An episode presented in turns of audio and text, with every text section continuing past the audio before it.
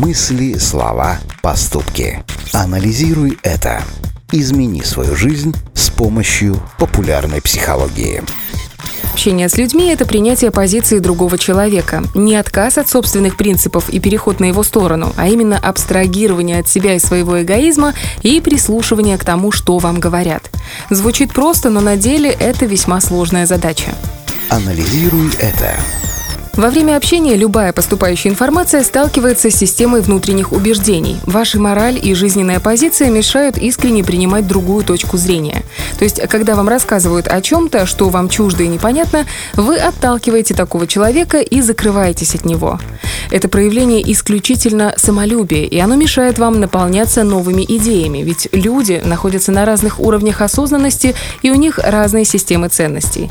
То, что приемлемо для вас, возможно, неприемлемо для другого человека, и наоборот. Но отказываясь воспринимать то, что он говорит, вы отказываетесь от новых знаний. Анализируй это.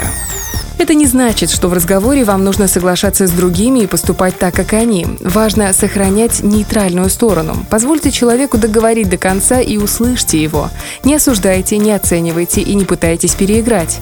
Не забывайте, что у каждого своя правда. И понимая этот принцип, вы всегда найдете точки соприкосновения с другими людьми, а значит, станете приятным собеседником. Анализируй это.